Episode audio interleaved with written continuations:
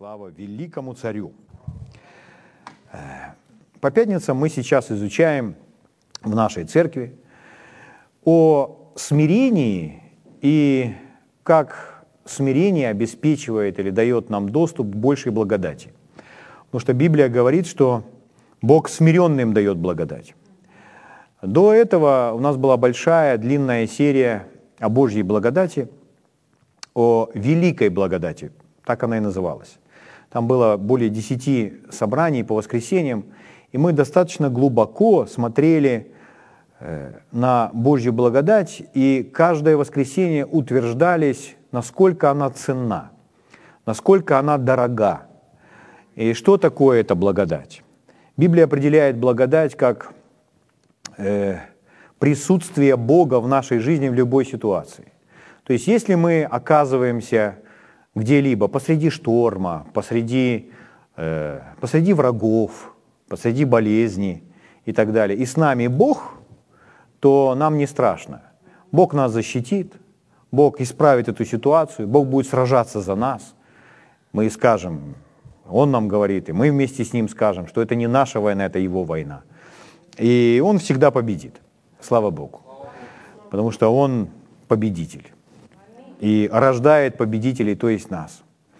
Поэтому благодать – это присутствие Бога в нашей ситуации. Если Господь с нами, то это Божья благодать, потому что это заслужить это невозможно.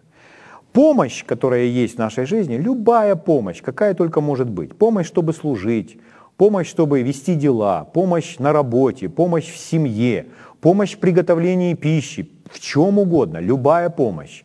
Это Божья благодать. Благодать – это помощь. Угу.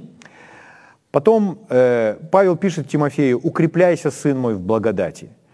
Крепость или сила – это также Божья благодать. То есть если мы э, крепкие, сильные, то это Божья благодать, проявленная в нашей жизни. И Библия также учит, что благодать, ее может быть меньше, ее может быть больше. Петр говорит, что пишет нам, чтобы мы возрастали в благодати. То есть в благодати можно расти. А Иаков говорит, тем большую дает благодать. То есть благодати может, может быть больше в нашей жизни. А в книге Деяния написано «великая благодать была на всех, на каждом из них». То есть благодать может быть великой, благодать может быть проявлена в вашей жизни в меньшей степени или большей степени. И вот на всех этих собраниях, когда мы смотрели на благодать и увидели, насколько она дорогая и сколько ценна, мы поняли, что нам нужна благодать в каждой сфере. Мы и до этого это знали, но в этом утвердились еще больше. И увидели шире и яснее, что благодать нужна в каждой сфере.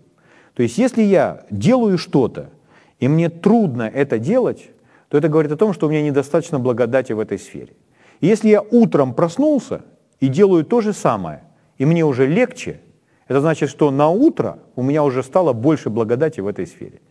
То есть если я делаю что-то, что делал раньше, и мне раньше было тяжело, а теперь мне не трудно, а мне легко, это говорит о том, что в моей жизни стало больше Божьей благодати. Поэтому я заинтересован, чтобы эта благодать умножалась в моей жизни и в жизни э, каждого из нас. Поэтому нам нужно Слово Божье, которое покажет нам, как иметь этой большей благодати. Если вы хотите все эти собрания, посвященные Божьей благодати, то у нас на странице есть ссылка на наш телеграм-канал. И можно подписаться на наш телеграм-канал, и там вы найдете множество аудио, все, которое э, было за все это время, за последнее время в нашей церкви. Вот. И из этой серии э, Господь перевел нас, Он ведет нас дальше. И мы э, рады узнать больше о таком качестве или акте с нашей стороны как смирение, чтобы получить больше благодати. Потому что смиренным Бог дает благодать, а гордым Бог противится. И так как мы говорим о смирении и его связи с благодатью, а, это значит, а, это связано с исцелением, с любым проявлением Божьего благословения. То есть смирение и исцеление, они не, неотрывно связаны. И любое проявление благословения связано со смирением. И вот, так как мы изучаем смирение, то невозможно обойти стороной противоположность смирения – это гордость. И вот меня всегда, меня всегда интересовал этот вопрос, как вообще верующих людей, э, ну не то чтобы заставить, а смотивировать, вникнуть в Слово Божье и понять, что такое гордость, чтобы эту гордость искоренить из своей жизни. Иногда люди легкомысленно говорят, у меня нет никакой гордости. Вы просто не знаете ничего, что такое эта гордость. Потому что гордость есть в каждом человеке. Это природа нашей плоти. И плоть с момента рождения свыше не претерпела никаких изменений. Мы воздействуем на свою плоть духом, если дух господствует в нашей жизни. Но Павел говорит, я усмиряю и порабощаю тело мое.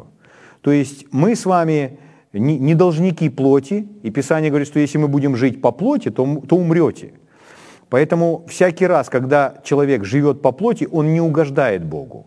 Всякий раз, когда человек уступает своей плоти, он не угождает Богу. Всякий раз, когда человек поступает и живет по духу, он угождает Богу. Поэтому в нашей плоти ничего доброго не живет. Может быть, вам покажется это жестким или э, сильно Э, ну, как будто так э, вызывающе звучит, но наша плоть ничем не отличается от плоти любого грешника, э, нерожденного свыше человека. У нас точно такая же плоть. И если мы позволим этой плоти делать все, что она захочет, то порой люди удивляются, как человек, который родился свыше и исполнился Святым Духом, может совершать такие вещи. Одним способом. Он просто уступает своей плоти. Поэтому нам нужно научиться и не уступать своей плоти. Чем отличается верующий человек, который повзрослел, и младенец? Младенец – это верующий человек, рожденный свыше, но который уступает плоти. Поэтому младенец во Христе, он еще, Павел называет его в первой послании Коринфянам 3 главы, плотской, плотской христианин. То есть у него доминирует плоть. И у такого человека что будет в жизни? Будет ссоры, зависть, разногласия. А что? Это дела плоти. И он говорит, дела плоти известны. Он перечисляет, там дает целый список. Разные дела. И он, он не говорит, что это все бесы или это, это дьявол, что это имена бесов. Это не имена бесов, это дела плоти. То есть это то, что человек себе не должен этому позволять никак в своей плоти. И это возможно. Это возможно сделать плоть своим рабом сделать плоть своим слугой, который будет исполнять все повеления. Потому что плоть можно натренировать, плоть можно научить, что она будет выполнять все наши команды. Поэтому и это сделает нашу жизнь счастливой. Слава Богу. Когда мы говорим о плоти, мы подразумеваем вот эту природу, вот эту природу, которая кричит о себе и говорит о том, э, которая противится духу. Вот. Но для нас с вами возможно жить по духу, и поступать по духу каждый день своей жизни. Хорошо. Так вот, э, меня всегда это интересовало, каким образом заинтересовать человека, чтобы он все-таки вник в Писание и разобрался, а что такое гордость. И увидел, что с гордостью каждому из нас приходится сталкиваться, ну, если не каждый день, то часто. Ну, в общем, каждый день. Вот. И э, если, человек, если к человеку приходит свет относительно этого, то он благословен. Он знает, он э, распознает, различает врага. И он искореняет это из своей жизни. Он не уступает плоти. И какие преимущества в результате этого? Из-за того, что человек понял, что такое гордость, и понял, что такое смирение, и он смиряет себя, а не гордится, то автоматом в его жизни умножается Божья благодать. Потому что Бог дает благодать смиренным. Поэтому он утром просыпается, и то, что он делал вчера, ему проще делать и легче, потому что благодать в его жизни умножилась за ночь. Потому что вечером он смирил себя. Слава Богу. Вот, поэтому э, я очень вдохновлен, меня это очень интересует, и я рад, что и вас это всех интересует и вы хотите идти дальше, расти, изменяться, чтобы быть более плодоносными в Его Царстве. Хорошо, первое место Писания, которое э, у нас фундаментальное и ключевое. Это вторая книга Парлепоменон, 7 глава, 14 стих. Очень известное место Писания, его люди цитируют наизусть, я даже песню знаю, которая звучит, звучит в этой песне, это место Писания. Это Бог отвечает на молитву Соломона. И он дает ему ответ, что должен сделать целый народ, целая нация, чтобы э, жизнь целой страны изменилась или была исцелена, говоря фигурально, и буквально, и образно. Итак, вторая Паралипоменон, 7 глава, 14 стих. Написано, «И смирится народ мой, который именуется именем моим, и будут молиться, и взыщут лица моего, и обратятся от худых путей своих, то я услышу с неба и прощу грехи их и исцелю землю их». Ну, если начать считать, что сделают люди и что сделает Бог, то можно, загибая пальцы, обнаружить, что сделает вначале человек. Смирится народ мой. Следующее. Будет молиться. Следующее. Взыщут лица моего. И последнее. Обратятся от худых путей своих. Это то, что делает человек. И тогда Бог в ответ на это сделает следующее. Я услышу с неба, прощу грехи их. И третье. Исцелю землю их. Стих заканчивается словом «исцеление». То есть конечная цель – это исцеление, то, чего они ищут. Они ищут, чтобы их земля была исцелена. Если читать немножко выше, то там речь идет о том, что и враги вокруг этого народа Израиля, и э, из- из-за засухи отсутствует урожай, и приходят э, болезни, всякие эпидемии, то есть все это Э, в их жизни. И следующий стих – это ответ на эту проблему. То есть если и враги вокруг тебя, и урожая никакого нет, да еще и эпидемии, то вот что тебе нужно делать, и это руководство для целого народа. Смириться народ мой. И в другом переводе перед словом «смириться» стоит маленькое, коротенькое слово «если». И слово «если» говорит об условии. То есть, если выполнишь это условие, то получишь. Если, вот я другой перевод прочитаю, если мой народ, который именуется именем моим, смирится, или в другом переводе, смирит себя и будет молиться, взыщут лица моего, обратятся от худых путей своих, то я услышу с неба, прощу и грехи и исцелю землю их. И когда Господь говорит об исцелении земли, то подразумевается, э, ну, это может быть и избавление целой нации или целой страны или целой земли от эпидемии, от физической болезни также. Но он говорит в общем, в больших масштабах. То есть, когда вся нация приходит к Богу, обращается к Богу, то это исцеление целой земли или целой страны. Вот. И говоря об исцелении, условие следующее, чтобы достигнуть исцеления – Самое первое слово в этом стихе – это «смирится народ мой». Иногда, когда люди читают этот стих, они в первую очередь замечают молитву. То есть они видят молитву, что э, будут молиться. Я услышу, прощу грехи, исцелю. Но молит, молитве предшествует смирение. Это важно понимать и важно не упускать эту последовательность. Потому что если человек пропускает смирение и видит сразу молитву, и он не знает, как себя смирить, и даже не думает в эту сторону, даже не вникает в себя и не тревожит себя этими мыслями о смирении, а все, что он делает, он приходит к Богу и начинает молиться, то порой с неправильным отношением сердца – можно молиться очень долго и не получить никакого результата. Поэтому смирение предшествует молитве. Настроить свое сердце на молитву, чтобы коснуться Бога сердцем, сделает молитву эффективной. Потому что если мы не настраиваем свое сердце или молимся с неправильным отношением, то контакта с Богом от сердца к сердцу так и не произойдет. Угу. Бог смиренным дает благодать. Слава Богу. А мы же хотим, чтобы в нашей молитвенной жизни были, результаты. Аминь. Слава Богу.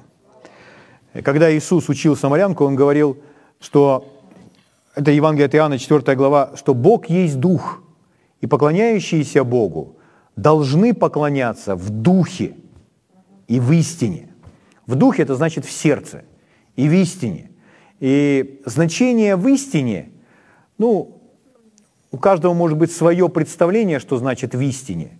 Но Бог истинный, и Дух Святой назван Духом истины. Что это значит? Это значит, что Бог, Он настоящий. То есть Он, э, он не фальшивый, не поддельный, он, он не актер. Он не играет с нами, Он не притворяется. Поэтому те, которые Ему поклоняются в духе и в истине, это значит в искренности. Это значит никакой фальши.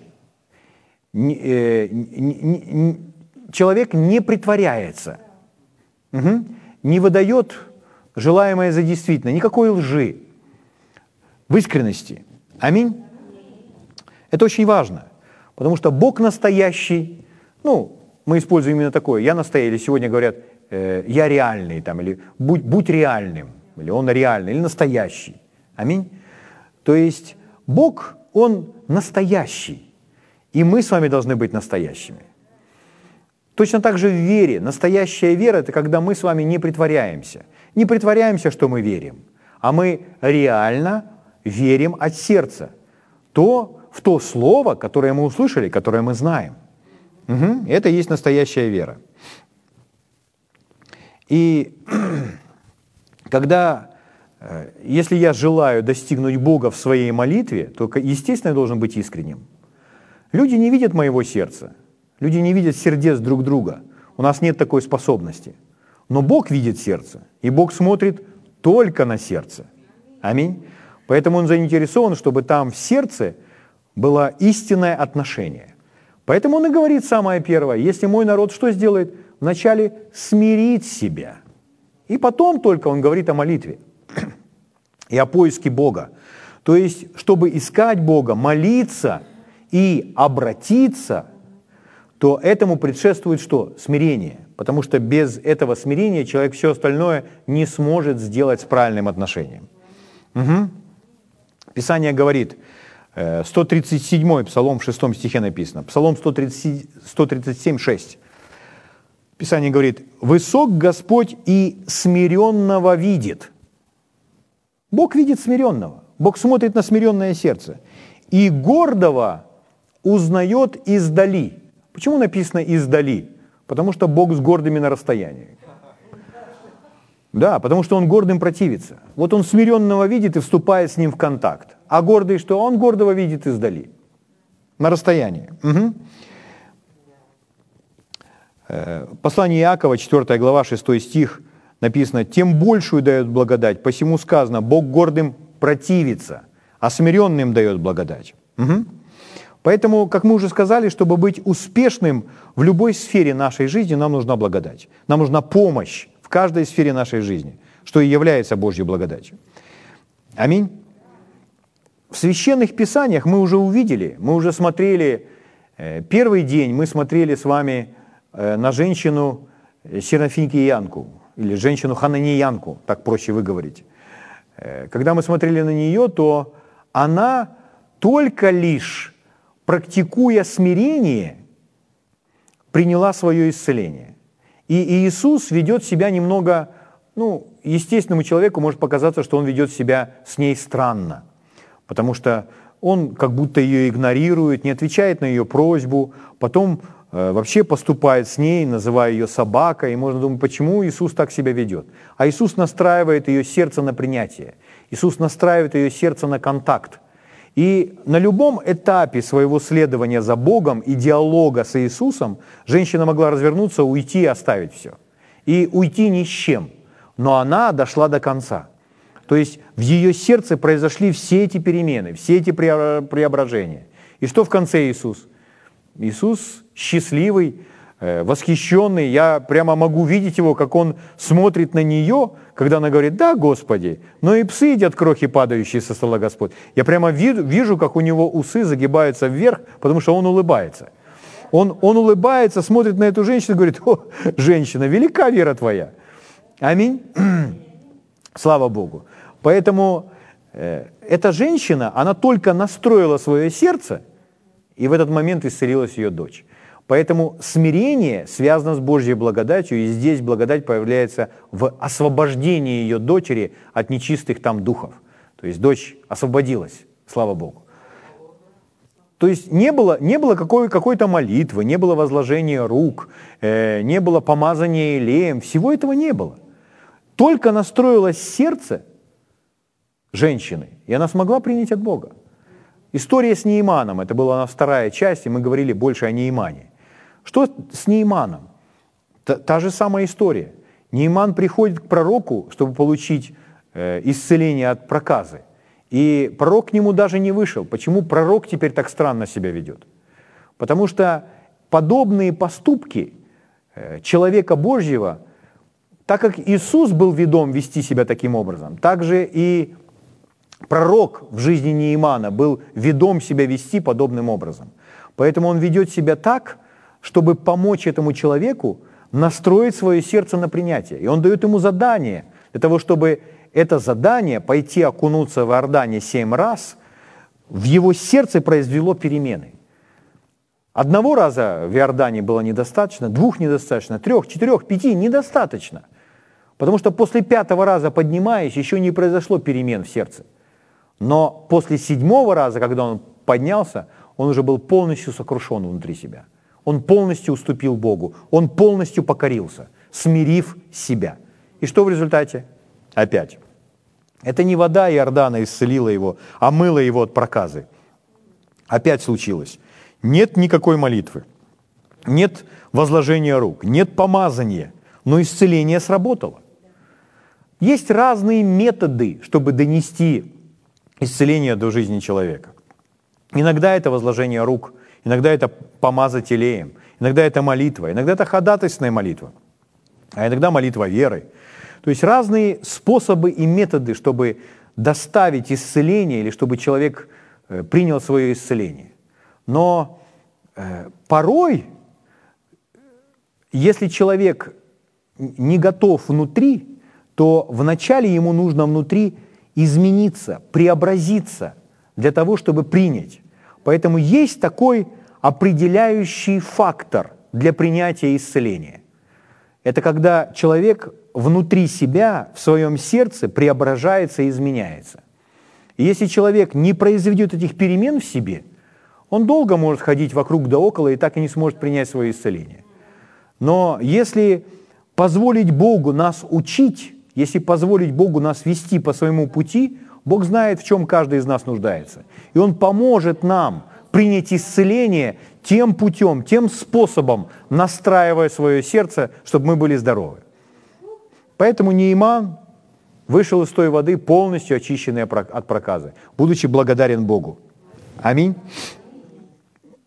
Слава Богу. Поэтому существует связь через всю Библию между смирением и, например, исцелением, или смирением и любой благодатью, любым даром в Библии. Аминь. Люди, которые смиряют себя быстро – они получают от Бога быстро. Они быстро способны принимать. Поэтому нужно учиться смирять себя быстро. Не так, что три дня нужно, чтобы все-таки там внутри себя покорить тому, что говорит Бог. А гордость – это препятствие для Божьей благодати или для принятия от Бога. И прежде всего препятствие, чтобы увидеть Препятствие, если человек, вернемся к Нейману, если человек горд внутри, если он внутри себя не смиряет, то он не видит преимущества в сказанном ему. То есть он не видит, к нему, у него нет света в том, что говорит ему Бог. Он не видит света в учении. Из-за чего? Из-за того, что он горд внутри. Гордый – слепой. Смиренный становится зрячим. Поэтому гордость – это препятствие, чтобы увидеть, препятствие, чтобы услышать, препятствие, чтобы понять, препятствие, чтобы обогатиться обилием откровений. А смирение, потому что каждое откровение – это Божья благодать. А смирение, а смирение делает человека зрячим, слышащим, понимающим. Аминь. Слава Богу. Хорошо, дорогие. Итак, э, откроем вместе со мной Матфея, 13 глава. В Евангелии от Матфея, в 13 главе, это Господь Иисус цитирует пророка Исаию. И Матфей это записал. Итак, это Исаия, цитирует Иисус, записал Матфей, а еще это же место Писания, это же, этот же отрывок в точности записан у Исаии, как я сказал, у Матфея, у Езекииля. Об этом же говорит Марк, Лука, Иоанн, книга Деяния, послание к римлянам и второе послание к коринфянам. В Новом Завете цитата из Исаии или Иезекииля встречается так часто. Как вам кажется, это важное место Писания, если они так часто цитируют этот отрывок? Матфей, 13 глава, 15 стих, читаю вам. «Ибо огрубело сердце людей сих, и ушами с трудом слышат, и глаза свои сомкнули. Он как раз говорит о том, о чем мы с вами начали здесь говорить. Что делает гордость? Гордость ослепляет, гордость делает глухим. Человек не способен видеть ценности в Слове Божьем или в учении библейском.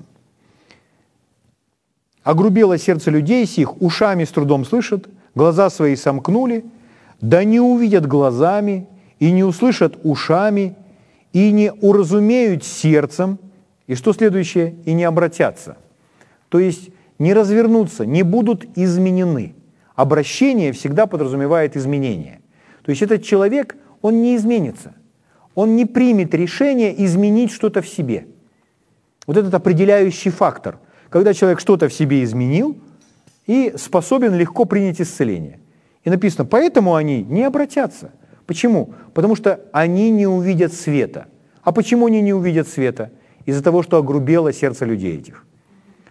Когда он использует слово «огрубело», то он говорит о огрубевший или потерявший чувствительность. Потерявший чувствительность, ну, подобно тому, как человек, ну, как огрубевает кожа, или подобно тому, как, вот здесь он говорит, допустим, э, глаза свои сомкнули. В другом переводе написано, что их глаза отяжелели – то есть если человек, допустим, очень уставший, и его веки отяжелели, и он сидит где-то, допустим, на каком-то семинаре, и, а глаза просто закрываются. И он, он, он, он не может открыть эти глаза. Так, так отяжелели его веки. Скажите, этот человек может внимать всему и не пропустить ни одного слова? Нет. Ему, э, его физическое состояние мешает. Но это мы говорим о физическом. А он говорит о состоянии внутреннего человека. Поэтому Э, обрисовывая нам это сердце, которое грубело, которое стало э, бесчувственным. Э, он говорит, что человек находится в таком состоянии, что он не может обратиться, и дальше, чтобы я исцелил их. То есть для того, чтобы принять исцеление, необходимо обратиться, необходимо произвести в себе некоторые перемены. Аминь. Поэтому важным условием или ключом для принятия исцеления – или любой Божьей благодати является способность увидеть, способность услышать. Угу. То, что нам необходимо, то, что Бог говорит нам. Но мы хотим с вами быть чуткими к учению, чтобы быть, быть способным учиться. Аминь. Ко всем исправлениям Святого Духа чтобы идти по его пути более точно, чтобы преобразовываться, чтобы изменяться и преобразовываться.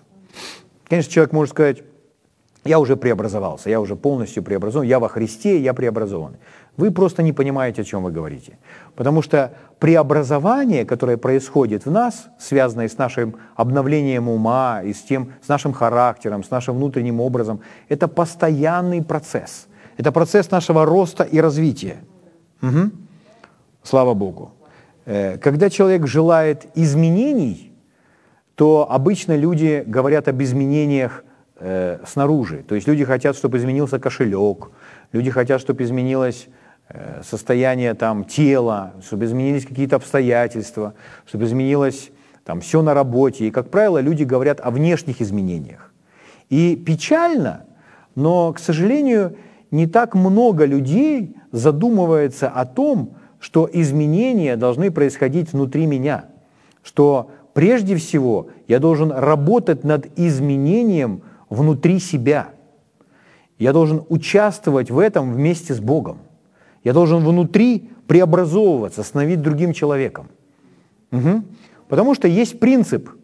До тех пор, пока изменения не произойдут внутри, изменения не произойдут снаружи. И когда изменения происходят внутри, то изменения снаружи не заставляют себя долго ждать. Угу. Хорошо, но важно, чтобы эти изменения происходили. Как Слово Божье говорит, что мы, э, взирая на славу Господню, мы преображаемся в тот же образ, от славы в славу. Аминь. Как от Господня Духа. То есть речь идет о том, что мы в постоянном процессе изменений слыша Божье Слово, мы узнаем нечто новое, мы видим нечто новое, мы слышим нечто новое. почему бывает так, что один человек сидит и слышит, а другой не слышит ничего? Другому скучно, потому что это открытые или закрытые глаза.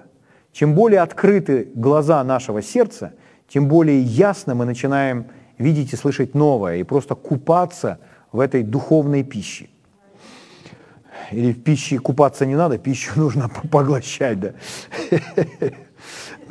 Хорошо. Следующее, что если ну, провести еще некоторую параллель, что иногда все, что люди знают о принятии исцеления, они знают, нужно верить и нужно исповедовать.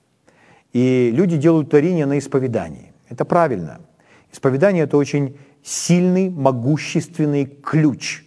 Но это не единственный ключ.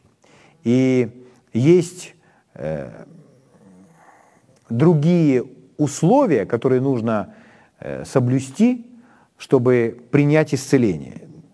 И исповедание важно, но источники жизни не от исповедания.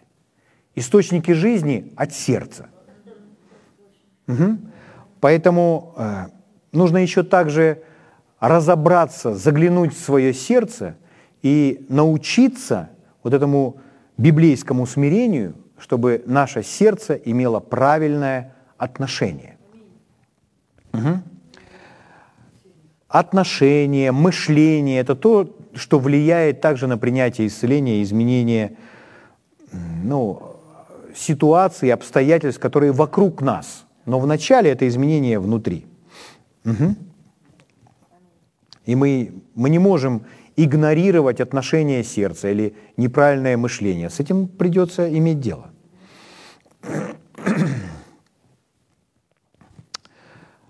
Хорошо. Итак, если говорить о смирении, то смирение способствует этим изменениям. Во-первых, смирение помогает нам ясно видеть, Смирение помогает нам ясно слышать, смирение помогает нам понимать, и мы открыты для этих изменений. Если мой народ что сделает? Смириться, будут молиться, искать и обратятся, то есть изменятся, то есть произведут эти изменения в себе. Аминь. То я услышу, прощу и исцелю землю их. Аминь. Но все начинается, самое первое, что он упоминает, это смирение чтобы контакт произошел от нашего сердца к Божьему Духу. Аминь. Итак, смирение способствует изменениям, и, в свою очередь, гордость препятствует этим изменениям. То есть гордый человек, Он просто не желает слышать, изменяться. Гордый человек не принимает никаких исправлений. То есть если вы гордому человеку говорите, что ему нужно измениться, и что тебе нужно стать другим, что так не нужно поступать, то он все время возмущается. Он говорит, ты мне об этом говоришь? Почему ты мне об этом говоришь? Я не хочу это слышать. Я такой человек. Ну, разные отговорки. Что это? Это проявление гордости. То есть смиренный человек, он стремится к изменениям, он стремится стать другим. Все больше быть похожим на Бога. Угу. Поэтому чем больше гордости в человеке, тем меньше он будет принимать эти исправления. Аминь. И, как правило, гордые люди очень обидчивы, когда слышат исправление. Потом не разговаривают долгое время. Поэтому все мы должны изменяться. И это совершенно нормальный процесс. Преображаться в большую славу, от славы в славу. Это процесс. Иисус так говорил, видевший меня, видел Отца. То есть посмотрите на меня, посмотрите, как я говорю, посмотрите, как я, как я действую, как я поступаю. И вы увидите Божьи мысли, Божий характер, вы увидите Бога, познаете Бога. Так говорил Иисус. Поэтому мы читаем, мы смотрим на Иисуса, и мы узнаем Бога, мы видим Бога. Аминь. Но это же не только верно для Иисуса. Потому что мы с вами призваны быть и поступать в мире сем, как Он. Угу. Иоанн говорит, первое послание Иоанна, 2 глава, 6 стих. «Кто говорит, что пребывает в нем, тот должен поступать так, как он поступал». Угу. То есть это э, наша цель – быть как Иисус. Поэтому мы с вами тоже должны достигнуть того, что сказать, посмотри на меня, и ты увидишь Бога. Угу. Он кроток и смирен сердцем. Об Иисусе сказано. Аминь. И мы точно такие же. Слава Богу. Мы развиваем это в себе. Хорошо. Псалом 33, 3 стих написано. «Господом будет хвалиться душа моя». И вот дальше. «Услышат кроткие». Ну, в оригинале это слово переводится так же, как «смиренные». Это синонимы но в других переводах переводчики перевели как «смиренные». Поэтому я так и буду читать. «Услышат смиренные и возвеселятся» или «возрадуются». Что сделают смиренные? Произнесите вместе со мной слух. Услышат. Услышат и возрадуются. Аминь. Поэтому что делают смиренные? Слышат. Мы с вами сказали, у смиренных открытые уши. А вот Псалом 68, 33 стих, говорит следующее. «Увидят это», и здесь слово «страждущие». Ну, опять, в оригинале слово «смиренные», поэтому в других переводах это звучит как «смиренные». Я так и буду читать. «Увидят это смиренные и возрадуются». По сути, это тот же самый стих, только написано о разных органах чувств. Там написано «услышат», здесь написано «увидят». Увидят, услышат, услышат, увидят. И кто увидит и услышит? Смиренные. Это то, о чем говорит Библия. Аминь. Это очень важно. Если я хочу слышать, если я хочу видеть, человек думает, я буду молиться только молитвами апостола Павла. Это правильно. Это правильно молиться только молитвами апостола Павла. Но нужно научиться себя смирять. И смирять себя нужно Э, не просто смирять себя, как кто-то там э, свое человеческое представление о смирении э, поделился с вами, а нужно знать, что Библия называет этим смирением. Аминь. Хорошо. Итак, смиренные видят и смиренные слышат. Это что касается смирения. А вот что касается гордости, то полная противоположность. Гордые люди названы глухими, гордые люди названы слепыми и неразумеющими. То есть гордость, она ослепляет. И можно, можно находиться в состоянии гордости и долгое время молиться молитвами апостола Павла. И тех из вас, кто не знает, что такое молитва апостола Павла, это молитвы, например, в послании к Ефесянам, первой главе, начиная с 18 стиха, и в третьей главе, начиная с 14 стиха, по-моему, где Павел молится, и Павел молится о том, чтобы Господь дал дух премудрости церкви и открыл очи сердца, чтобы глаза сердца были способны видеть. То есть это такой образ, когда сердце способно видеть истину, чтобы принять, получить откровение от Бога. Так вот, если человек, если сердце э, человека полно гордости, если он надмевается, уступая своей плоти, и при этом молится молитвами апостола Павла, то ему будет очень сложно видеть, он не сможет увидеть. Нужно учиться себя смирять.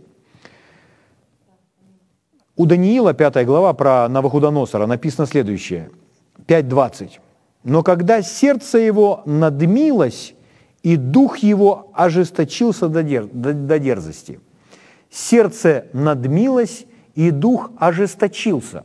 Ожесточился, то есть стал нечувствительным, стал нечутким, стал глухим и незрячим.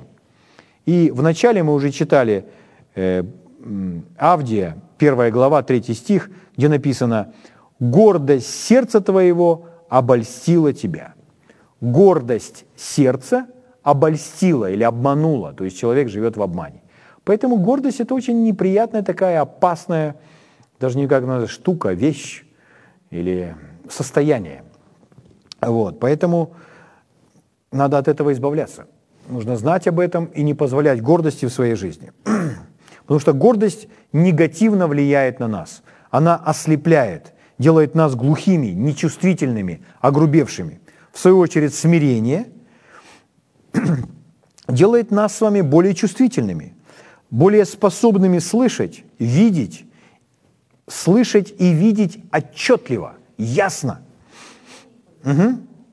Гордые – это глухие, слепые и тупые к восприятию.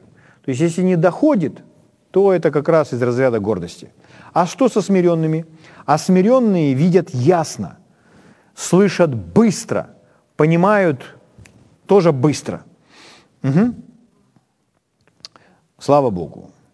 То есть мы слышим и начинаем видеть, и так как мы смиренные, мы легко производим в себе изменения, и после того, как мы произвели в себе изменения, мы видим, как наступает исцеление. Вот этот весь процесс, о котором он нам говорит в этих стихах. Аминь.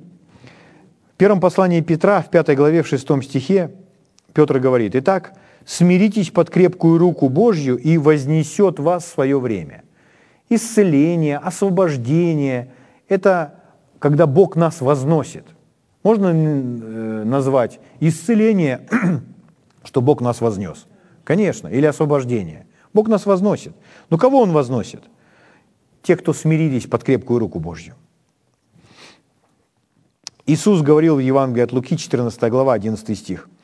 «Всякий, возвышающий сам себя, унижен будет, а унижающий или опять в оригинале, точнее было бы это слово перевести «смиряющий себя», тот, кто смиряет себя. Всякий возвышающий сам себя унижен будет, а тот, кто смиряет себя, возвысится. Угу. Когда Бог исцеляет, Он возносит. Когда Бог освобождает, Он возносит. Аминь. Итак, кто получает благодать? Смиренные.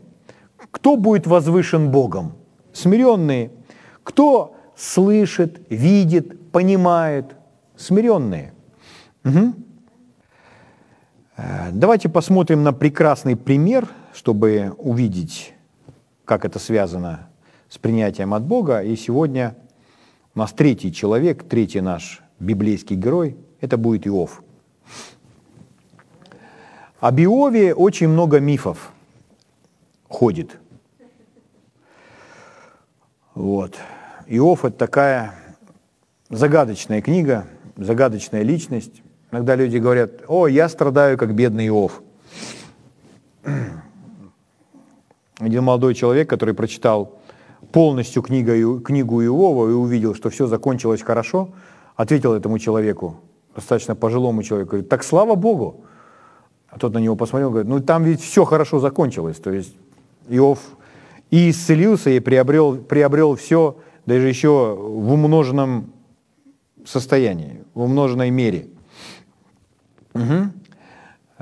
Иногда, когда люди спорят э, об исцелении, они говорят, ну а как же Иов? Иов же страдал, Иов же болел.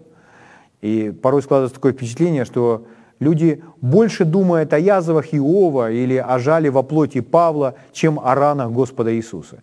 И у них больше веры в жало во плоти Павла, чем в раны Иисуса Христа. Но наша вера основывается на том, что у Иисуса были раны для нашего исцеления. Аминь. Хорошо, и нам нужно посмотреть на книгу Иова и на, всю эту, на все эти диалоги, на всю эту историю без как, каких-либо предрассудков. Не просто таким баптистским, пятидесятническим, харизматическим, деноминационным каким-то взглядом, а посмотреть, посмотреть без предрассудков, просто вникнув в то, что же на самом деле произошло. И э, книга длинная, мы всю ее читать не будем, и мы делаем акцент сегодня только лишь на смирении и гордости, поэтому мы будем смотреть именно на это в книге Иова, чтобы увидеть, что же на самом деле произошло с Иовом. Угу. Прежде всего, Иов – это благословенный Богом человек. И он пережил эти испытания, страшные испытания, трагедию он пережил в своей жизни, но это промежуток в его жизни. По сравнению со всей жизнью это небольшой промежуток. Но до этих событий Иов получил благословение. И Господь его умножил, и он был очень богат. Потом что-то случилось в его жизни, что-то случилось в нем, что дьявол имел доступ. Потому что Бог, Он не дает просто так доступ э, к людям, не позволяет дьяволу просто приходить в чью-то жизнь. Потому что Слово Божье обещает нам защиту. И эта защита, она не, э, непроницаемая, непреодолимая для врага. И если это случилось в жизни Иова, то значит, каким-то образом Иов позволил этому происходить. Потом, когда Иов изменился, то Господь опять умножил в его жизни все. Угу. Он был исцелен, был благословлен, опять стал богат. И основной, самый главный фактор, причина исцеления Иова – это смирение. Если бы не смирение, то Иов бы не приобрел все, все снова. Я повторю это еще раз. Самый главный фактор исцеления Иова – это смирение. И вот нужно, чтобы мы увидели это из Библии. Иов, первая глава, первый стих. Не пугайтесь, я не буду читать все. Иов, первая глава, первый стих. «Был человек в земле Уц, имя его Иов. И был человек этот непорочен, справедлив, богобоязнен и удалялся от зла. Итак, какой это человек? Непорочный, справедливый, богобоязненный, удаляющийся от зла. Это хороший человек. Слово Божье говорит, что Иов хороший человек. Аминь. Что значит имя Иов? Имя Иов имеет значение, то есть это имя можно перевести – и это имя можно перевести как неприятель, враг или ненавистный, тот, которого ненавидят. Для кого Иов ненавистный? Для дьявола он ненавистный. Почему? Потому что он непорочный, справедливый, богобоязненный. И вот у него такое имя. Он ненавистный. Он неприятель, враг, не друг но не для Бога, для Божьего врага, для дьявола. Почему? Ну, представьте себе, что э, Иов очень богат, и все его состояние, ну, если сегодня перевести в эквивалент, допустим, долларов, то он был бы мультимиллиардером. Это очень богатый человек. И вот представьте, что мульти... Вы, вы много знаете богобоязненных мультимиллиардеров? И вот представьте, что богобоязненный, непорочный, справедливый, удаляющийся от зла человек, мультимиллиардер, Ну, например, заходит в комнату там, где находитесь вы и другие люди, заходит сюда. И вот он садится. Мультимиллиардер, богобоязненный. Все замолкают, все предоставляют ему слово, потому что у него есть определенное внимание, влияние. И то, что выходит из его уст, из его уст выходят благочестивые слова, правильные слова. Да еще это человек при деньгах. Конечно, дьявол его ненавидит, дьявол его боится, потому что богатый мультимиллиардер, да еще и праведник. Угу. Дьявол ненавидит таких людей. Дьявол ненавидит бо- э, праведных богачей.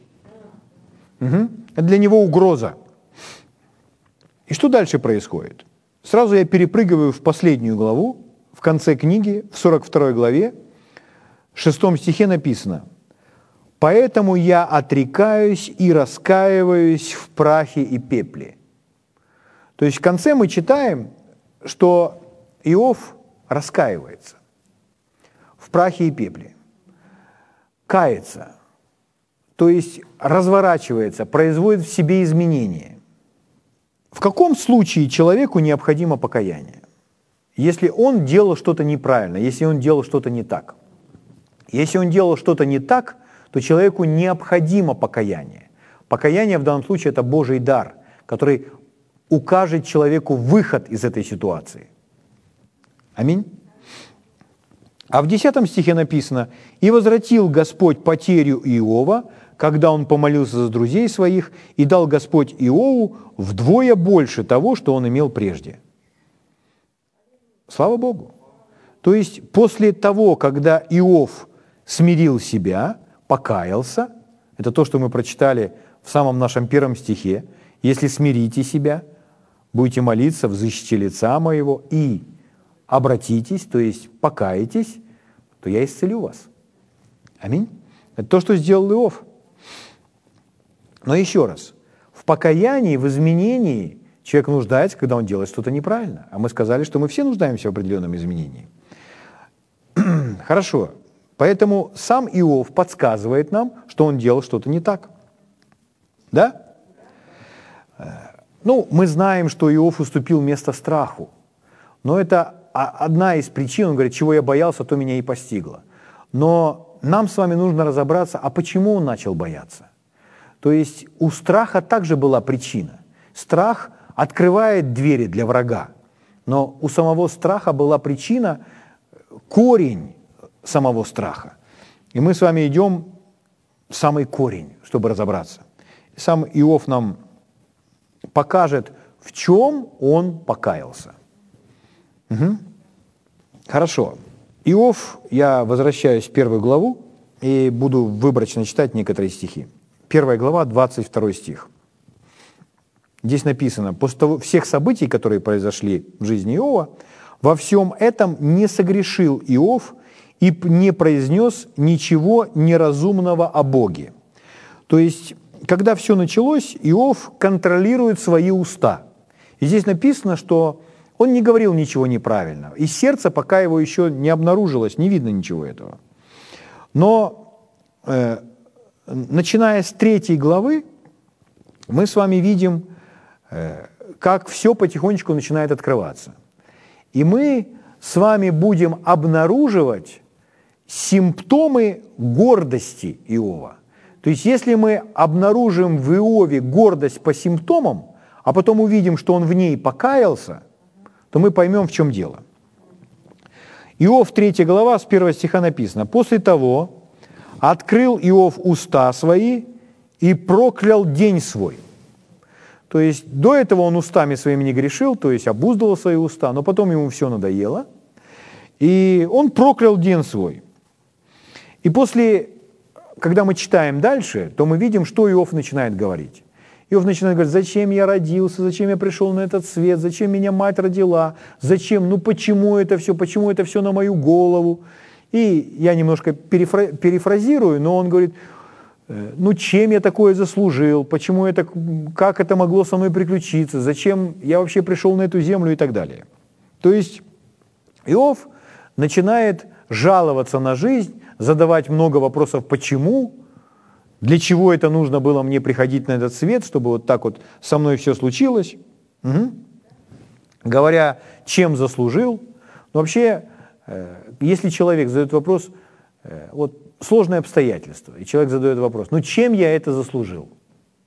Это вообще очень опасная территория, начать говорить, чем мы это заслужили. Потому что если говорить о наших заслугах, то мы, мы все заслужили ад. Писание говорит, возмездие за грех – смерть, а дар Божий – жизнь вечная. Поэтому мы все заслужили гореть в аду.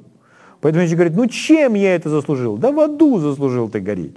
Поэтому лучше на эту тему вообще не говорить, а лучше говорить о милости Божьей и о Божьей благодати, а не говорить о том, чем, чем мы это заслужили. Угу.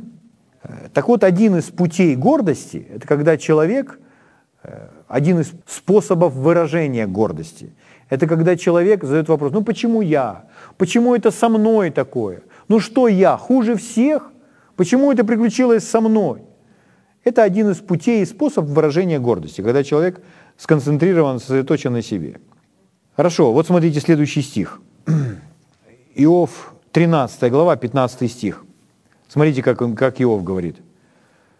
«Вот он убивает меня», это он говорит о Боге, «а я буду надеяться». 13-15. «Вот он убивает меня, но я буду надеяться. Я желал бы только отстоять пути мои пред лицом его».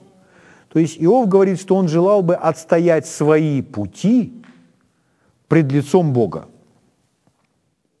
Угу. То есть э, Иов не осознает, э, где он упустил, где он был неправ. И он говорит, я бы хотел вообще предстать пред Богом и с Богом поговорить. И рассказать Богу, и отстоять свои пути, и сказать, Господь, я правильно жил. Почему со мной это приключилось? Почему со мной это произошло? Что вообще происходит? То есть обвиняя Бога, жалуясь Богу на все происходящее. Угу. То есть, иными словами, можно так сказать, Иов был готов начать, начать с Богом такой, такой диалог, такой спор. Иов готов начать спорить с Богом. Спор – это еще одно проявление гордости. То есть, если человек, если человеку нравится, или человек готов при любой возможности начать спорить, это проявление гордости. Ну, некоторые только места Писания, чтобы не быть голословным. Книга притчи, 13 глава, например. Притчи 13.10 написано, от высокомерия происходит раздор. В другом переводе слово «высокомерие» звучит как «гордость».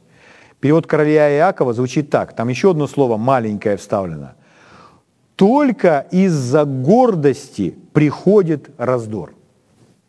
Только из-за гордости приходит раздор. Поэтому гордость желает спорить. Новый русский перевод звучит так. Высокомерие только рождает ссоры. Угу. Если Господь говорит о чем-то, все, что бы Бог ни говорил, понимаем мы или не понимаем это, и мы с этим спорим, это доказывает о том, что это гордость готовность спорить. Помните еще раз, возвращаясь к этой женщине, хананиянке, Иисус ей говорит, нехорошо взять хлеб у детей и бросить псам. То есть он ей э, открытым текстом говорит, иудеи дети, они кушают хлеб, а вы язычники собаки. И что говорит женщина? И она не возмущается. Это Бог говорит, это Господин, это Мессия говорит. Она говорит, так, Господи. В этом было смирение. То есть она с ним не спорит. Готовность спорить, желание спорить – это один из путей проявления гордости. Угу. Я знаю, что это такое. Я думаю, что каждый из нас знает, что это такое. Это нужно, это есть во плоти, это нужно из себя искоренить. Поэтому понимаете вы, что говорит Бог, не понимаете. С Богом всегда нужно соглашаться. Богу нужно покоряться и подчиняться, смиряя себя. Угу. Потому что Бог всегда прав. Угу. Не может быть такого, чтобы в один из дней, это вот Иов был в таком состоянии, что он говорит, я готов с Богом прямо сейчас поговорить, я хочу отстоять перед Ним свои пути. Вот меня интересует, пускай он мне придет, расскажет, что не так вообще я делаю. И что это такое? Это даже не слова, это просто отношение сердца. Это такой заряд на этот разговор, на этот диалог. И что дальше? И люди что ожидают? Что придет Господь, и Он ему скажет, скажет, скажет, и Господь почешет затылок и скажет, да, ты знаешь, я все-таки был неправ. Бог никогда такого не скажет. Потому что Бог не может быть неправ. Бог всегда прав. Аминь? Угу. Поэтому если вы, слушайте меня внимательно, если вы не согласны с Богом, быстро покайтесь. Быстро согласитесь с Ним. Слава Богу. Седьмая глава. Иов, седьмая глава, 11 стих. Смотрите, как говорит Иов. «Не буду же я удерживать уст моих, буду говорить в стеснении духа моего, буду жаловаться в горести души моей». Он полон горечи и готов изливать свое сердце. Новый русский перевод говорит так. «Поэтому я не стану мол- молчать, выговорюсь в скорби духа, в муке души пожалуюсь». Да что это такое происходит? Да чем же я такое заслужил? Что же это такое-то? Почему, Господь, ты допустил все это? Я же не заслужил такое. Я мультимиллиардер, да еще и праведник. М? Ну и так далее. Я не буду выдумывать сейчас ничего.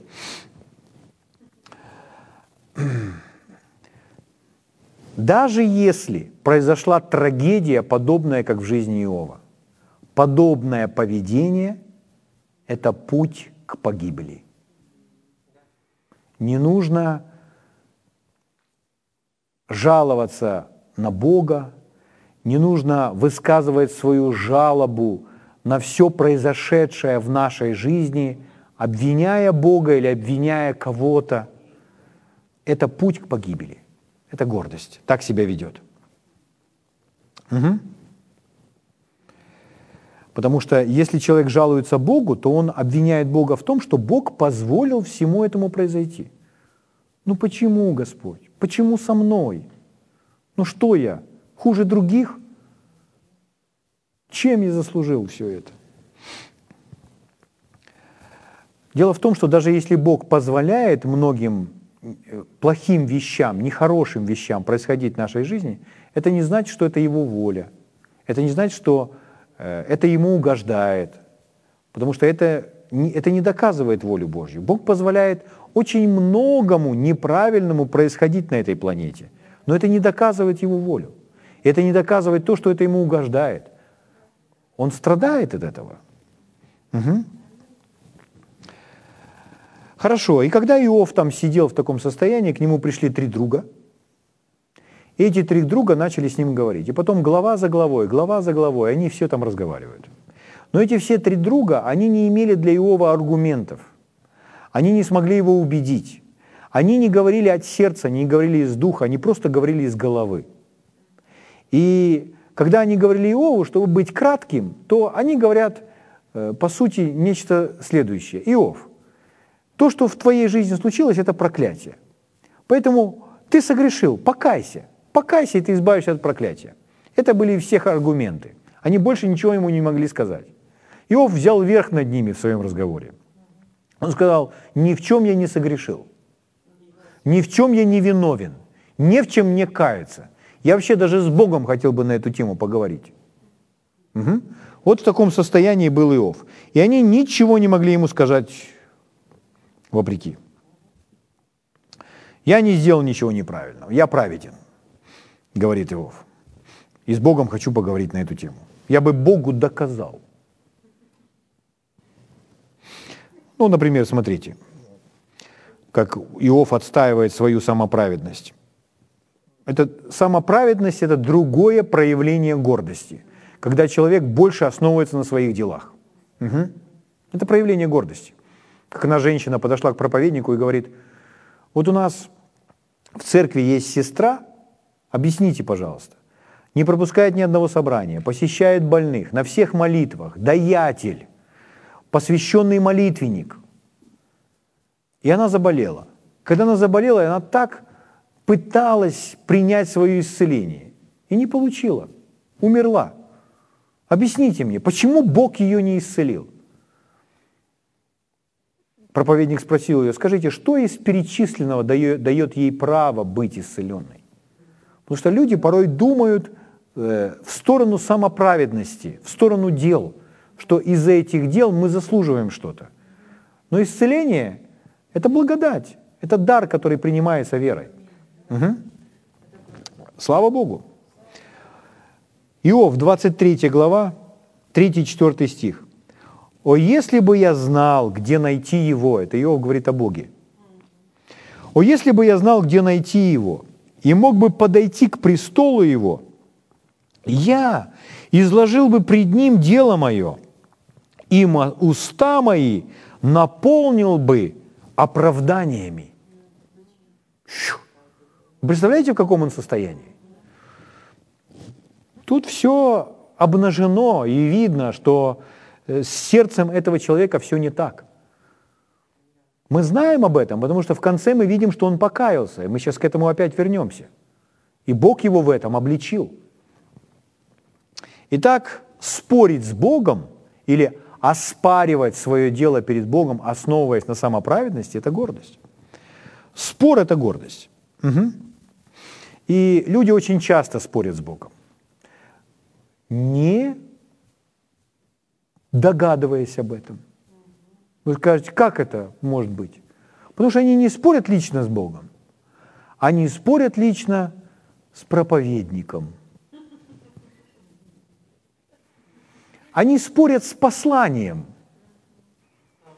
И тем самым спорят с Богом. Что это доказывает? И порой этим людям ничего доказать невозможно. Они просто наслаждаются своим спором. Это их стиль жизни. А что, что на самом деле это доказывает? Гордость. Поэтому эти люди просто лишены всякой благодати. Они слепые, глухие, они все ничего не поймут. Хорошо, почему я так говорю, говоря о проповеднике?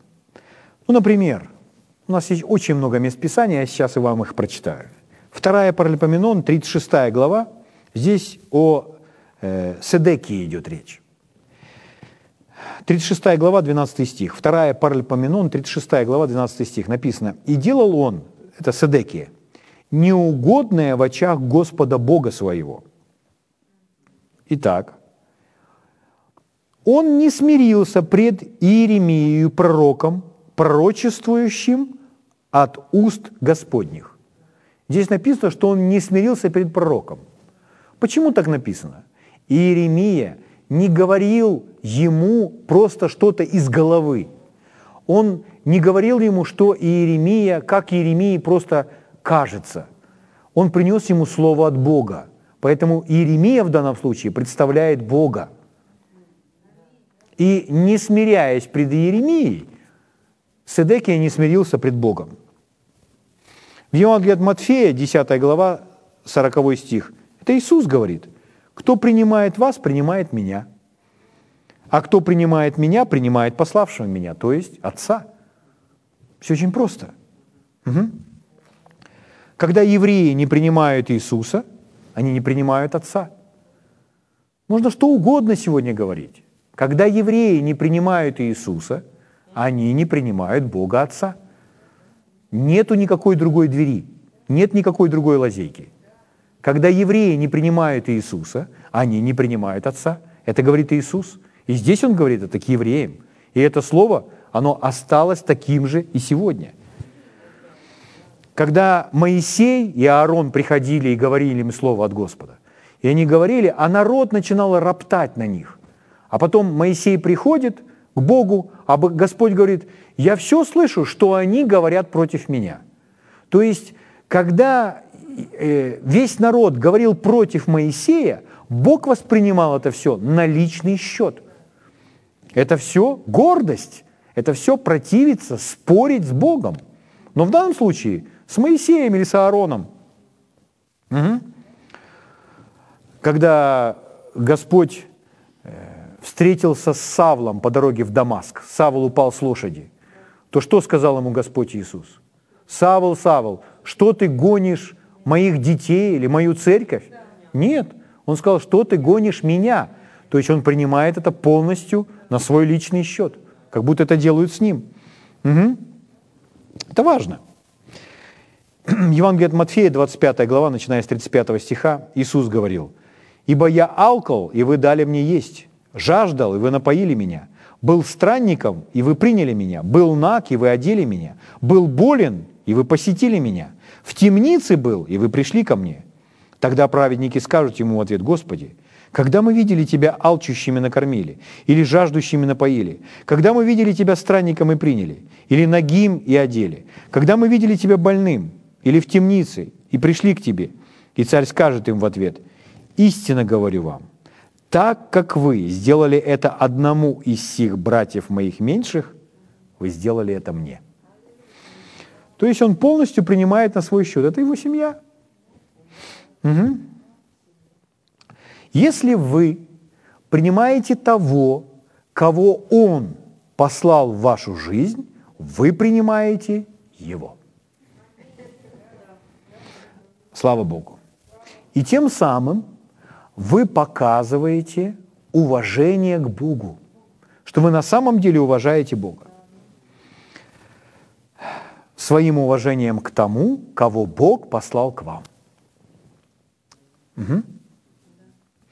Потому что Бог э, посылает людей, говорит через людей, а люди начинают спорить с этими людьми или просто спорить с посланием, с посланием, которое Бог повелел принести в чью-то жизнь через того или иного человека, через своего посланника.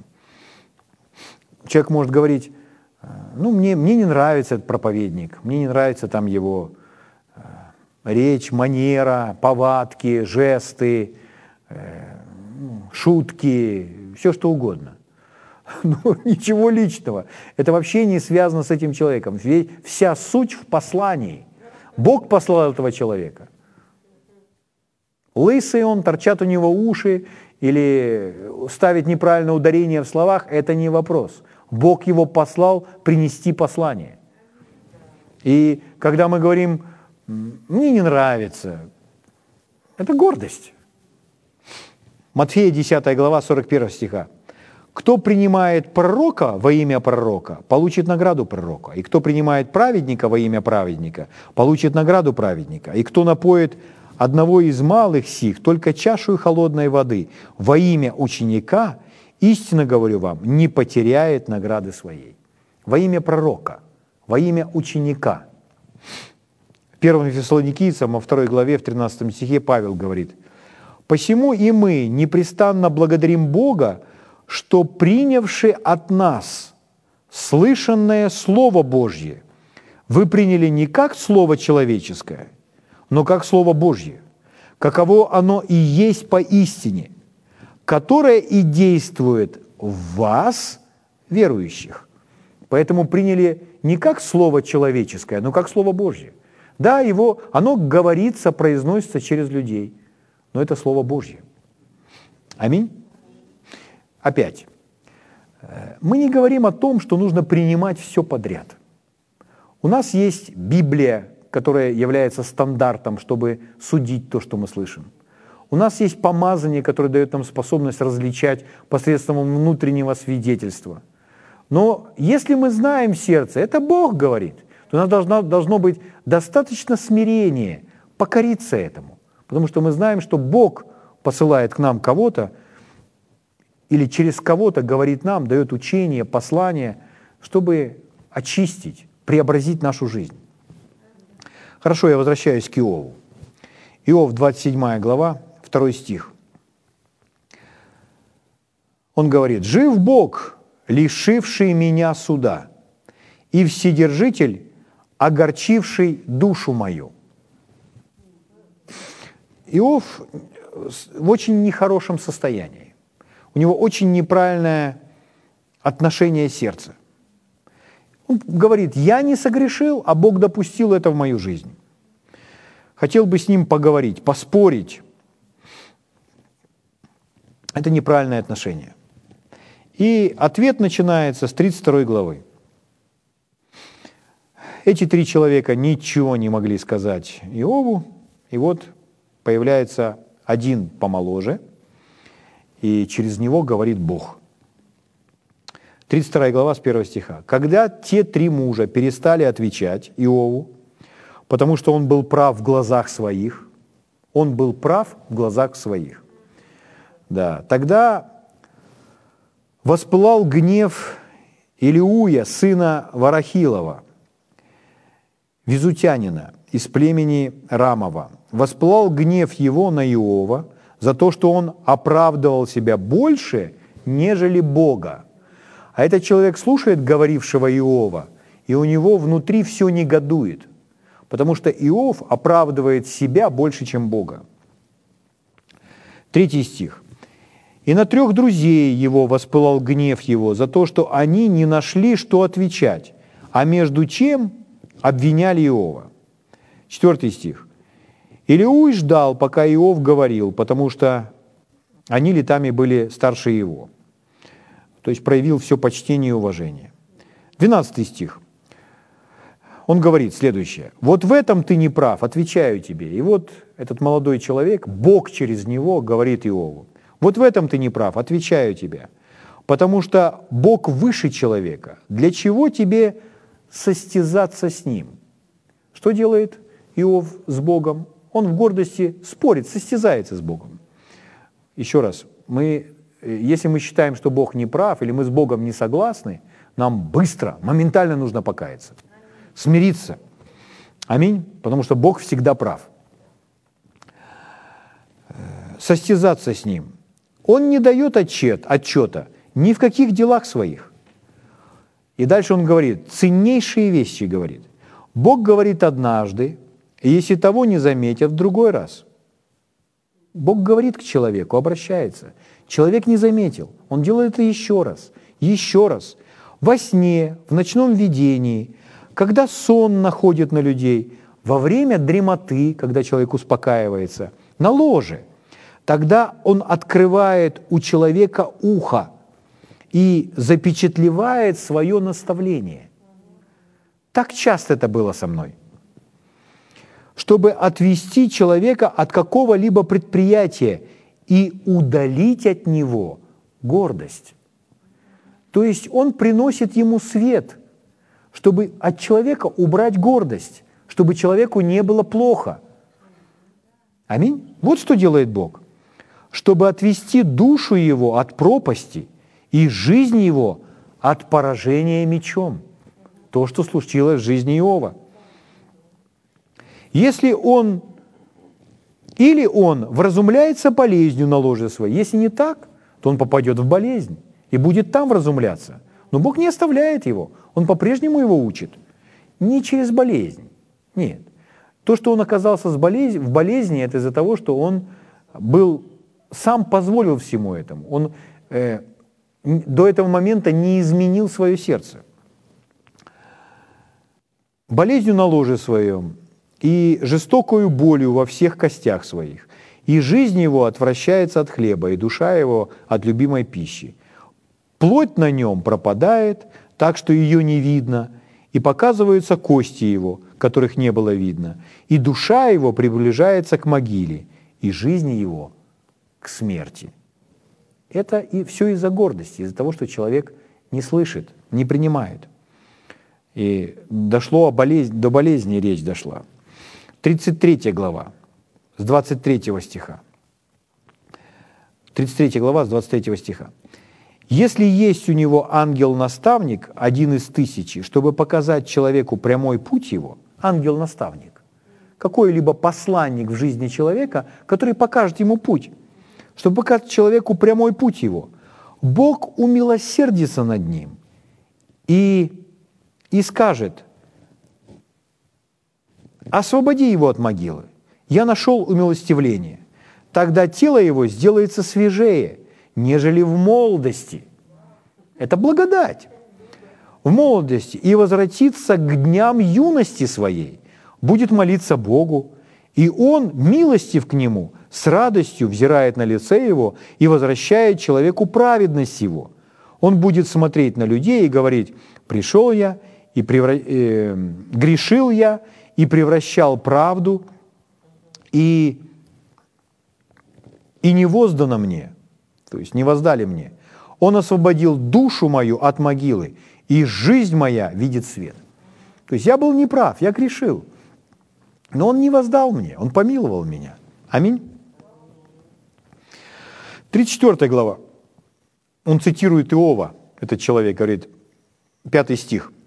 «Вот Иов сказал, я прав, но Бог лишил меня суда». Угу. Это он цитирует Иова. «Я прав, но Бог лишил меня суда».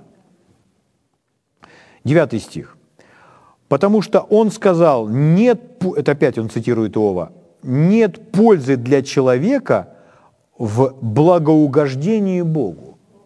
То есть Иов говорит так, «Э, я угождал Богу, и посмотрите, что со мной приключилось. Разве есть какая-то польза в этом? Я думаю, что вы тоже слышали, ну хорошо, вот э, он, они там служат Богу, вот не пропускают там этих молитв, и там и десятину приносят, а вы на жизнь посмотрите, что там изменилось, бывает, говорят злые языки. Это злые языки. Иными словами, ну что пользы, что человек угождает Богу? Это гордость. Это язык прямо из ада. 34 глава, дальше, 10 стих. «Итак, послушайте меня, мужи мудрые», это говорит этот молодой человек, или Бог говорит через него. «Не может быть у Бога неправда или у Вседержителя неправосудие». Поймите, не может быть такого. 12 стих. «Истина Бог не делает неправды, и Вседержитель не извращает». Слава Богу. 31 стих. 34 глава, 31 стих. К Богу должно говорить, я потерпел, больше не буду грешить. Это слова молитвы. А чего я не знаю, ты научи меня. И если я сделал беззаконие, больше не буду. Чего я не знаю, научи меня. То есть если происходят какие-то неприятности, и у нас есть искушение начать жаловаться на жизнь и э, роптать, это все гордость. Что в этой ситуации нужно сказать? Господь, ты прав, ты знаешь, у тебя все ответы, я даже не знаю, где упустил. Но я прошу тебя, ты научи меня, ты покажи мне путь. Но не спори с Богом. То есть, если я не прав, Господь, то покажи мне. 38 глава, с первого стиха. Здесь уже сам Бог начинает отвечать Иову. Иов дождался. Господь отвечал Иову из бури и сказал – кто сей, омрачающий провидение словами без смысла? Припаяшь ныне чресла свои, то есть оденься вообще, как муж. Он же там сидел, скреб себя. Вообще оденься, как муж. Я буду спрашивать тебя. Вот почему в церковь нужно ходить в нарядной одежде. Я буду спрашивать тебя – и ты объясняй мне, это Бог говорит с Иовом. И вот вопрос, хороший вопрос. Где был ты, когда я полагал основание земли? Скажи, если знаешь. И там множество, множество, множество, множество разных вопросов, на которые Иов говорит, нет, я не знаю. Нет, не знаю. Это тоже не видел. 18 стихе, «Обозрел ли ты широту земли? Объясни, если знаешь все это». Он не знает. И идем в 42 главу книги Иова. Здесь написано, «Отвечал Иов Господу и сказал, «Знаю, что ты все можешь, что намерение твое не может быть остановлено. Кто сей омрачающий провидение, ничего не разумея? Так я говорил о том, чего не разумел, о делах чудных для меня, которых я не знал. Он все это признал. «Выслушай, — взывал я, — и я буду говорить, и что буду спрашивать у тебя, объясни мне. Я услышал о тебе слухом уха, теперь же мои глаза видят тебя. Поэтому я отрекаюсь и раскаиваюсь в прахе и пепле. Слава Богу. То есть после того, когда Иов увидел, он раскаялся в прахе и пепле. То есть вот в чем была проблема, что дьявол имел доступ. То есть дьявол имел доступ из-за его отношения сердца. Даже если он делал какие-то правильные вещи в жизни, там жертвы приносил и так далее, но его отношение сердца позволило врагу иметь доступ к его имуществу, к его семье и так далее. Поэтому первым условием, о котором говорит Господь, чтобы получить исцеление для целой нации или для отдельной личности, смири себя. Поэтому мы хорошо должны понимать, что такое смирение, и знать, э, как смирить себя. И сегодня мы поняли, говоря о гордости, что э, вступать в спор – это проявление гордости. Говорить о своей самоправедности – это проявление гордости – Э, задавать, жаловаться и задавать вопросы, ну почему, почему, почему это со мной, это тоже все проявление гордости. Смиренный человек будет говорить так, Господь, я не знаю, но у тебя есть ответ, поэтому ты меня научи. Я не знаю, где я упустил, ну если я не знаю, где я упустил, но ты мне покажи, ты мне подскажи.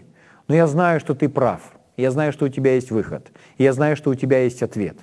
Это слова смиренного человека который э, в любой жизненной ситуации и в любых условиях давления уповает на Господа. Аминь. И доверяет Ему. Слава Богу. Давайте мы поднимемся, поблагодарим Бога.